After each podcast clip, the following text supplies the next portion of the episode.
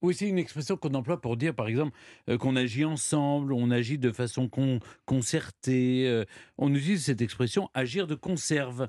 Bon, pour le même prix, c'est-à-dire gratuitement, je vous propose de répondre aussi à la deuxième question. Pourquoi dit-on aussi agir de concert? Alors, Ce qui se comprend, parce que... il y a les deux expressions qui existent donc. Dans les Mm. deux cas, vous l'avez dit, c'est agir en se coordonnant, de concert, de conserve. On, on va parler musique et boîte de conserve ou pas du tout?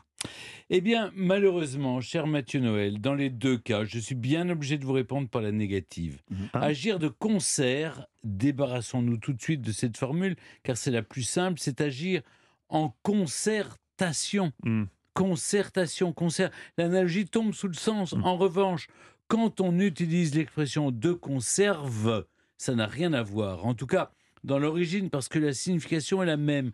Quand on dit de conserve, on fait référence non pas aux boîtes de conserve, mais au langage maritime.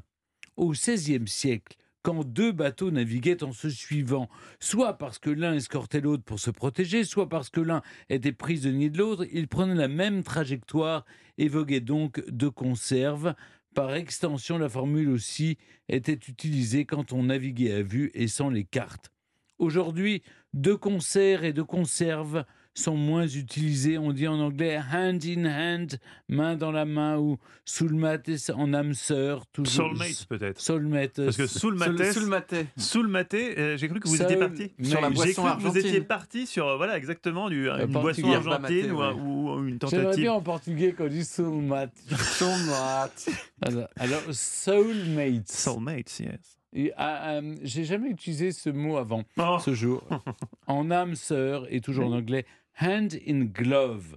Le main dans le gant, pas forcément pratique pour conduire un bateau. Bref, l'important c'est de se soutenir, d'être là l'un pour l'autre, en amitié comme en amour d'ailleurs. Alors, n'oublions pas ce mot de l'écrivain, c'est toi, Paul Valéry.